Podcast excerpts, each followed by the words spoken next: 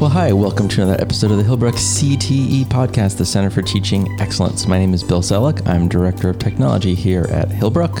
And I'm Annie Makala, Director of the Scott Center for Social Entrepreneurship at Hillbrook. Yes, and we are here on a rainy day. So if you hear the pitter-patter of rain, that's either my hands doing this or it's actual rain hitting the roof of the podcast studio. But we're very cozy in the Village of Friendly Relations, where our podcast studio exists. I do feel cozy. I have my warm coffee, and do you know what I did this morning? What? I took that little spinny aerator thing and did that to some half and half. Nice. You really went for it. I leveled up my coffee, and it's going to show in this podcast episode. I'm feeling it. That's awesome.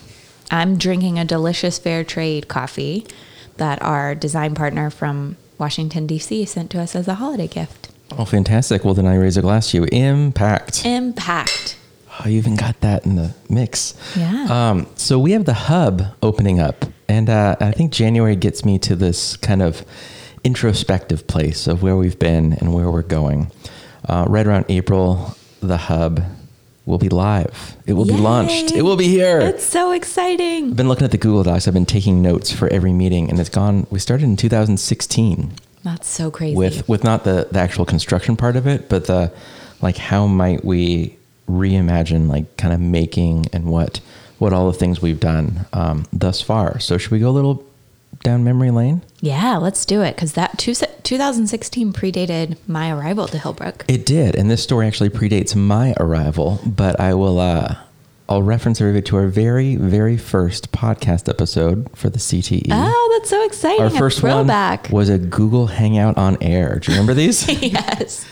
And so Ilsa Doman, who's a director of the Center for Teaching Excellence, was doing a lot of studies around space and how environment shapes behavior, and actually doing like quantitative studies. And she's presented on this. She is like an absolute expert on space in classrooms, particularly K-8, like so amazing and insightful and brilliant, and brings really that science analytical brain to it in a way that I would just say, like, wiggle stools are better.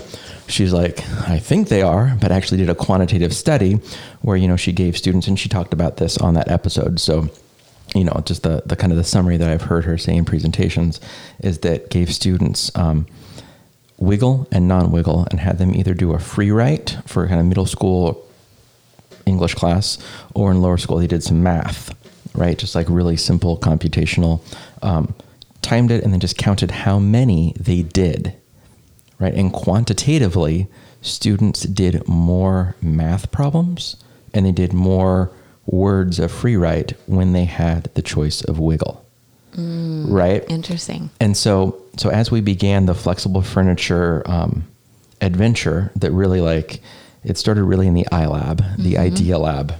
There's a really cool video that you can watch of the iLab back, I think, in 2016. I remember when I was interviewing for Hillbrook, it was one of the few videos that I could find of the physical campus. And they showed, it's like a time-lapse video over time, like the various ways that the iLab is set up and designed for student engagement. Yeah, sure. So that was, Don Orth put that up. He was the tech director that predated me. And that camera's still up in the corner. Oh, nice. Yeah, if you look up kind of above the laser cutter. And so they really documented how we use that space.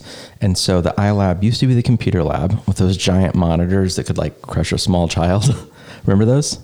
Yes, I remember them very, very well. Yeah, so we had those. We had a computer lab, and then we thought, we have iPads. Our school was one of the first in the world to actually have iPads. We didn't need the computer lab, so we called it the Idea Lab. I love that. Right. And so the shift that I actually just put together this morning when we were off mic is that I think it's important to name and have a space for what your school and your culture cares about, for what matters to your school. Nice. Right. So soon we're going to talk about the Equity Impact Lab. Yep. Right. That's a physical space. What's interesting with the iPad is that the importance, I think, of the iPad is that any student, really any human on our campus, right, can engage with technology, right, record movies, record music, type stuff out, you know, work on any number of things at any place. So the shift was actually away from a computer lab to all 14 acres of Hillbrook. Nice. Right? And so actually naming technology is part of who we are as a school was actually getting rid of the computer lab. Oh, interesting. Right? That's a trip. That's fantastic. And so as that happened, we had some makery tools, right? So laser cutter, 3D printers, a whole bunch of hand tools, tons of cardboard, all the ideation types tools, all of that, but then also flexible furniture. And so Don, and at the time, our fifth grade science teacher, Krista Flores, really went deep into the making, and that became fifth grade science, right? Problem-based science. And then it also went really deep into the learning spaces. And so my first year, we went from the one space, the Idea Lab, the iLab, into, I think it was 9 different teachers. And so that first episode, you'll hear from 9 different teachers that raised their hand and said, yeah, like I want flexible furniture. Everyone got to actually sit down and design their classroom with ILSA. Everyone was a little bit different. And then they shared out that learning. And that was our first episode of this podcast. That's awesome. Right. So now we fast forward that episode, I think was 2016 when our podcast started. So now we have the hub. And so we take all the lessons learned at the iLab of what I think people just kind of the shorthand of what making is. Yep. So we had a wood shop, we had kind of the maker space. So what are we missing from that? Right. And so that's what the hub is going to be. And what's been interesting is that now that you are here, we're talking about social entrepreneurship. It's both everywhere, but then it also has that home and the Equity Impact Lab. Yeah. Right. We've been really focused on DEI work. Right. Right. Gulliver's now our first full-time senior leadership position, director of diversity, equity, inclusion. And that Equity Impact Lab, like there's a physical space about that. Yeah, that's right. And I think it also recognizes the intersectionality of social entrepreneurship and DEI work as being a critical connection and intersection between the two, that you can't actually do social entrepreneurship separate from diversity, equity, and inclusion work. Okay, so tell me more about that, because we actually haven't dug into that much. Yeah. So I think the name social entrepreneurship, if we talk about it in, I always say like there's big E entrepreneurship and there's lowercase e entrepreneurship. When you're talking about big E entrepreneurship, you're talking about, specifically tied to business. So whether that's Patagonia, whether that's Seventh Generation, like we have examples of social entrepreneurial businesses that are looking at their impact on people and the planet. We talk about that a lot. The 3 Ps in traditional social entrepreneurship business: people, planet, profit. When you bring that context into a school, you're talking about the 3 Ps as people, planet, partnership. So small s, small e, social entrepreneurship education, SEE, really looks at the impact on people and planet through partnership. Oh, right. Okay. Got it. So we don't ignore profit. I teach an elective class in 6th grade called Money Matters. It looks at the 8 types of capital, but also is where we design things like Hillbucks, and we talk about the history of currency. So we're not trying to separate from the business side of entrepreneurship. Well, and then finance is one of the 6 pillars of social entrepreneurship, right? Yeah, that's right. So finance holds a space, but it is not it's not the dominant way of looking at entrepreneurship. It's in addition to 5 other pillars. And I think when Gulliver got here and when, Jules was in this position before, when I arrived at Hillbrook, that partnership is something that is core to us doing social entrepreneurship well, and vice versa. So, I often talk to Gully about our work in sustainability on and off campus, because we know that climate change will affect people of color, communities of low socioeconomic status, families being raised by a single mother. So these are all ways in which we need to understand sustainability, both as like a very concrete scientific way of going about social entrepreneurship or social impact, but we also need to understand it tied to humans' lives and the way in which it will impact society and communities. Okay, and so it actually will impact those groups you just named quicker, earlier. Yes, with less ability to recover from the effects of climate change. Okay. So when you're looking, and this is true mostly, when you're able to put this in a global context, but actually even, when we look at the impact of forest fires here in California, sure, the people most affected by forest fires are those that don't have access to Lots of financial resources to recover from the fires, don't have access to insurance for various reasons, and are in really tough spots when their family is asked to relocate. These are all ways in which, something that might seem far off. So the Australian fires seem really far away to us. Right. But we, just last year, we had our first ever smoke day at school. Yep. So fires are not something, they don't choose which people they affect. There are ways in which privilege and power play into how communities pay their firefighters, how communities navigate natural disaster. But I am really interested in this intersection between climate change, environmental sustainability, diversity, equity, and inclusion, because I think you can put social entrepreneurship on, overlaid that. I'm not making a lot of sense here. No, that totally makes sense. The other thing that actually is a quick aside, and then we'll get back to this. When you're talking about the fires, I just finished watching The Morning Show, the new Steve Carell, Jennifer Aniston, Apple TV Plus original. Yeah. It was really good. It talks a lot about sexual misconduct at work, and that's really the overarching theme. But there are fires in Malibu. Oh, interesting. Right. And so actually the corporate executive, hires private firefighters, and they actually talk about privilege and power. Yep. And really name that. And then that's basically an episode. I don't want to ruin it. It's worth watching. Yeah. It's really good, but it's interesting that it's not, just people talking about it on podcasts. It's really hitting, some bigger themes and bigger audiences. Right. And, it really looks at I believe in capitalism. I think capitalism has as many great ways in which it's creating jobs and creating opportunities for people to be part of a system. But I also think there's ways in which we can double click on it and see who is benefiting from the system and who is left out of that system. And that's where the Impact Lab has given us a space, the Equity and Impact Lab has given us a space on campus that we can actually bring people and show the various ways that this space is being used through the lens of social entrepreneurship, diversity, equity, and inclusion, and reaching beyond. Yeah, no, absolutely. And I think one thing that's been really interesting around spaces, as I have, I'm in a weekly hub meeting. I've had it almost, every Tuesday for, 2-3 years. Yep. Ish, right? And so a lot of what, as me, director of technology, brings to those meetings is not just, the arrangement of, where the Ethernet cables will go in the wall and where the wireless access points connect, but really thoughtfully looking at space and how environment shapes behavior. Right? Nice. That's another thing I learned from Ilsa, right? Yep. Environment shapes behavior. So if we look at this space we're in now, not a visual medium, I get that, right? But it's we're standing, we have some mics on boom stands and the Rodecaster in front of us, and that's really it. Yeah. Headphones and mics and a button to hit record. Right.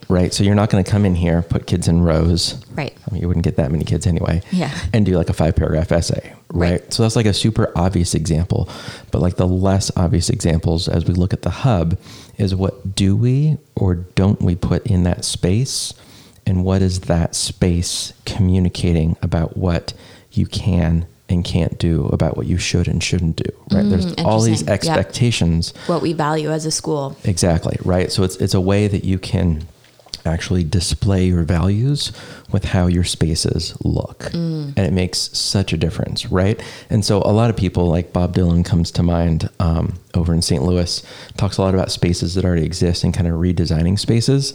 It's been really interesting having this conversation around a new space. So when people go, oh, what happens there? The answer isn't art, robotics, technology, making. Yeah. The answer is actually around kind of buckets of what can and can't happen. Nice. Compared to other things. So the podcast studio shouldn't be next to the chop saw, right? Yeah. That's the obvious thing. But for two reasons. Obviously the noise, but also all that wood dust. What's the wood dust called? There's a better name for that, sawdust. I was like, is there a fancy Can you tell I'm not a woodworker at heart? I know my way around a chop saw, though. Yeah, there you go. I still have all 10 digits. Right, so the function of the spaces is actually the tools connect with the relative kind of dustiness of it. Yep. Not to say that spaces are going to be super clean or super messy, but if you're chopping wood, it's going to be dusty immediately. Yep. It's also going to be loud. So the big hub space, the big double-decker room, is going to be the loudest and dustiest space. as you move towards the existing F building, kind of the Commons building where ceramics is, the downstairs will still be pretty messy. That's probably where the paints are going to go. Okay. Right? A little bit louder. Like kids can still be whatever, kind of with their volume in a normal classroom that paints. Upstairs is going to have some specialized tools, you know, like the stuff that Shay's doing the iLab right now. She's going to be our hub engineer. Awesome. So, you know, the soldering, those types of tools, robotics, where the Arduinos and Raspberry Pis and microbits, those specific tools will probably be up there, you know, so again, pretty close to the noise. Yep. Away, like physically with a wall. Okay. From the dust, right? Because you wouldn't want to be soldering with like sawdust flying everywhere. Not that it will, but right, just kind of, you know, you want to have those things in separate rooms. And then as you go upstairs to where the new tech office is, where Ken's art temporarily is. Yep. Right, that upstairs that used to be the library if you visited Hillbrook. Yeah. That big upstairs space is going to be relatively, right, the cleanest and quietest. Nice. Okay. I'm like in Zen already, just like imagining being in that space. Sure. You know, so like, so Greg Samus will be there for like photography, for video. He also teaches yearbooks. So we have those hardwired for like network drives. So kind of the specialized, quieter spaces. Nice. You know, and yearbook can clearly be loud, and they are, and that's fine. Like, it's not that kids have to be silent like in a library. Right. Whispering all night. But it's going to be away from tools that are inherently just super noisy. Okay. You know, that so we can have sense. Like, you know, a little like maybe like a one room podcast voiceover space where kids can legitimately either like record a podcast in the corner. Nice. Or do some voiceover work, or just like take a picture, sneak in, use Seesaw to annotate kind of. Yep. Auditorily, orally annotate. I like that. Yep. Orally annotate their photo, post it to Seesaw, and then, you know, that keeps track of kind of their thinking. And so it's not like yearbook happens here, art happens here, robotics is here. It's this is the loudest, dustiest space. This is the quietest, cleanest space. Nice. Yeah. Oh, this is making me so excited. Emily Hendricks and I just finished teaching a 7th and 8th grade elective digital storytelling. We were, when we designed it over the summer, we were imagining being in the hub space as one of the breakout spaces for those exact reasons. We used the Equity and Impact Lab, which was great. And, you know, the combination of the spaces on the Hillbrook campus when the hub opens, when we continue to build out, I think, some of our work around podcasting and how you get children in front of a mic. We've done that in several Reach Beyond blocks. We've done it in combination with some reflection for students through the Sustainable Development Goals. But I think, you know, all of these pockets of opportunities to have student voice and choice at the center of what we're doing really speaks to our goals of having Reach Beyond as a core part of a student's experience at Hillbrook. Well, sure. And you just talked about our mission vision, right? It's for students to reach beyond themselves and make a difference in the world. Yeah. Right. And so we've been talking a lot about the space with that. One interesting thing has been in the hub, people are asking kind of if there can be like a corner or a section of it for social entrepreneurship. Yeah. You know, can there be like, you know, Patagonia, we talked about this in this podcast where they have, what's it called? The Fix It Zipper store. Yeah. Rewarn. Yes. The Rewarn program. So can we have like a Rewarn section? Yeah. And actually in conversation, it's gotten away from like, no, it's not like this little corner where like, that's where you do social entrepreneurship and the rest is making, or like technology is only in this space. Yep. It's actually, and I don't know if a Venn diagram is actually the right visual, although that's what I've been having in my head. I think it's more like there's just like a big bucket, and then the bucket is like who we are as a school. Nice. Right? Yeah, like our vision for what education can be. Yeah. This was the conversation you and I had planning our Parent Ed event. Yeah, absolutely. That's going to happen on or if you listened previously, happened on January 27th. We hope you were there. We hope you were there. Or if you're listening right away, if you download the latest episode, we hope you will join us if you're a parent at Hillbrook. Exactly. Yeah. So we're going to kind of talk about that and how that all fits in. But really social entrepreneurship can happen anywhere in the hub. That's right. Right. Because it doesn't need a specific tool, right? Technology and kind of ed tech is, again, just a tool that students can use. And it's, well, are you going to connect it to a laser cutter? In which case it's going to be in a louder space. Yep. Are you going to be podcasting? In which case it needs to be really quiet. Right. Is it going to be yearbook, which might be a mixture of all those? You need to really focus. You need to be really social and talk about, you know, going through, here's 200 photos. Let's pick the best one. Yeah. Right. You know, so technology doesn't have a space anymore. There's not the computer lab. Yeah. Right. In the way that we used to have, you know, it's ubiquitous, right. You know, and even though I think that, social entrepreneurship has the space. Yeah. I think to name this matters to us as a school. Right. And, you know, like there's that stake in the ground. It also is going to just really permeate the hub. Yeah. It's an interesting, you know, when I first got here and people, and we still have lots of people coming to visit, they're always like, oh, I can't wait to see the Scott Center for Social Entrepreneurship Center, you know, in a traditional education context means a physical center, a physical space on campus. We purposefully didn't name the Equity and Impact Lab the Scott Center for Social Entrepreneurship for the reasons that you just explained, which is that social entrepreneurship, social impact education is integrated throughout the Hillbrook experience, both in very concrete ways, electives, enrichment, summer camps, and then also as threads throughout curriculum and math, sure, and English and science and language. And we want both of those things to be happening continuously. Yeah. In the same way that technology isn't just technology time, like, you know, on your schedule, if you're a fourth grader, you're right, not going to see technology time. Where you go to the computer lab, you're not going to see social entrepreneurship time. And right, this is where you have time to, like, you know, actually engage in those. Exactly. And right, as we redesigned our new schedule and we're in year 2 of the new schedule, it is important to, again, you know, kind of put that stake on the ground. And, right, you know, like Mark Silver, our head of school, often will say, nothing impacts more people every day than a schedule. Yeah. Nothing touches more people. Vision on this is incredible. Incredible, right? So how you spend your time communicates a lot about what matters to you as a school. That's right. Yep. So I was talking with a colleague up in Campbell, just north of us. Her name's Amanda, and she is talking about their school, public school, and how they can spend their time. They have a K-5 school, is kind of a more making school, kind of one of those magnet E type schools. Yep.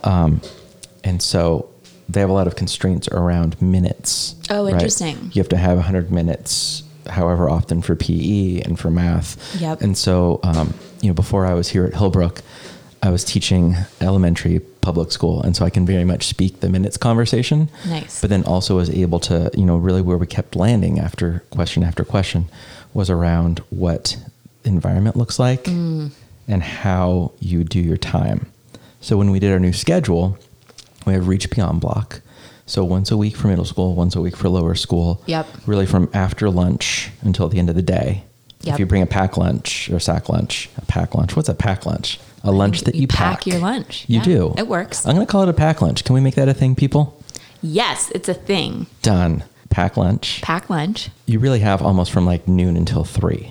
Yeah. Yeah, that's right. Right. So you have this like protected time where we as a school say, it matters to give people a chance every week to reach beyond themselves and make a difference in the world. That's right. Both faculty. I love that you said people, because it is also the opportunity for faculty to bring in different types of expertise, experience, partnerships with the community that don't necessarily show up in the everyday teaching schedule.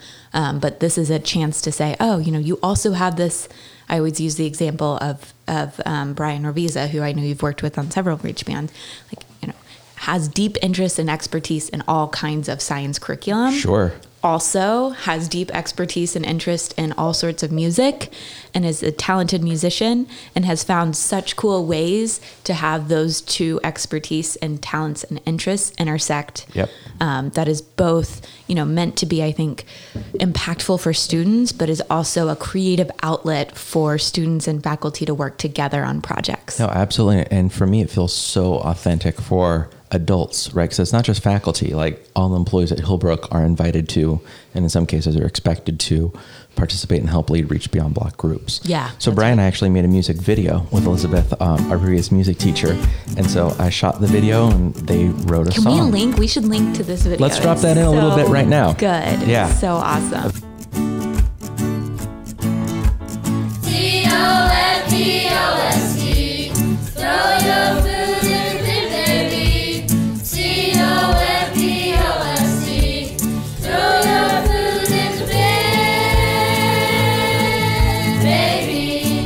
About composting. So it wasn't just like, let's write a song and make a video. It was, no, we have a compost bin. People don't understand how to use it properly. Right. If you get the song stuck in your head every single time you go to do your lunch tray or your packed lunch. Your packed lunch. Oh, right. That goes in compost, but not the, right? And so there's the whole story and hopefully that little song that gets stuck in your head that helps them. In fact, you know what I'm going to do? I think I'm joining for second lunch today, I think I'm going to play that song. I love it. As they exit the lunchroom. Do you have a device that can play a music video anywhere?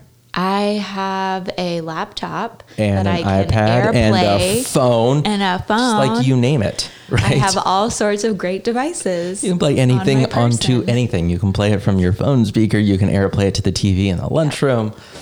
Right. Well, and I love this example because it's something you and I talk about all the time. And, you know, Mark and I have had this conversation recently too about like the ways in which Reach Beyond show up for children are not going to be like, you have Reach Beyond block on Tuesday, you go home and you tell your parents or your friends, I did this and I learned this. Oftentimes what we've noticed with Reach Beyond, both the Reach Beyond week and the Reach Beyond block, is we are planting seeds of ideas. We are giving children access to experiences, both on campus and off campus, that they haven't necessarily had access to before. So I always use the example of aquaponics is that kind of very specific niche way of thinking about sustainable agriculture. We don't necessarily expect students to go home and build an aquaponic system at their house. Sure. We do have one family that decided to do that in their garage, which is really cool. So that might be an outcome. Yeah. That's not the goal of teaching aquaponics as a Reach Beyond block. What we have noticed is over time, I love this, I talk about this all the time, the like student point across campus when like I'm walking around or Mark's walking around or you're walking around and you get that student that like is pointing at you and like comes and runs up and you're like, I don't know why you're pointing, but I feel excited about it. Yeah. And you know, then they're like, oh my gosh, guess what happened? I was at Disney World last week and I saw a whole aquaponic system and they were using it, you know, to grow basil and they were also using it to preserve a certain type of fish species and, you know, all of these ways that I think we are trying to help children build the lens of how they want to make a difference in the world. It does not look the same for every single child. We know that, you know, what matters to one child is going to be very different than what matters to another child. But junior kindergarten through 8th grade is absolutely the right place and time and age to be exploring with all those different ways of making a difference. Yeah, no, absolutely. And it's interesting as a parent, if I can put my parent hat on, metaphorically. Yeah. It's not an actual hat, although I could bring hats in here. The wardrobe of social entrepreneurship. There you go. The wardrobe of different things we wear as a parent. Exactly. You have to be like a dad hat. Yeah, like you do need a dad hat. Big brim. I have one when I swim with my kids. That would be ridiculous, though. You definitely have the dad jokes now. I do. I totally do.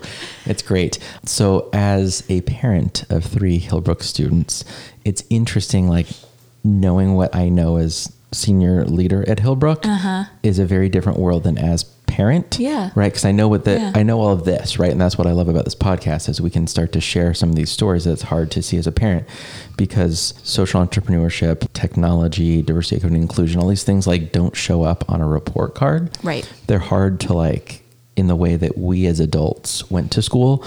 This isn't what school was for us. Yeah. You're not going to get like an A in social entrepreneurship. Sure. Right, right. You got an A minus in Reach Beyond. Like that's not a thing. That's not how we actually do anything at Hillbrook, but especially not Reach Beyond. You know, and so the tricky thing as a parent is like, well, like all I really know is what I did in school. Mm. So like, do I want my kid to like read more, write more? Like, do I want them like extra like dream box, like math practice? Do I want to give them like extra like hard books, right? You know, like it feels like that's such an easy step because for me, that's all I knew. Yep. Is that if you're good and smart, you get harder and you get more. Oh, interesting. Right. Yeah. And then that makes sense. So both as like the request as parent, but then also like the reception of like, right. It's hard to see it day to day. Yep. And to know like what those conversations are.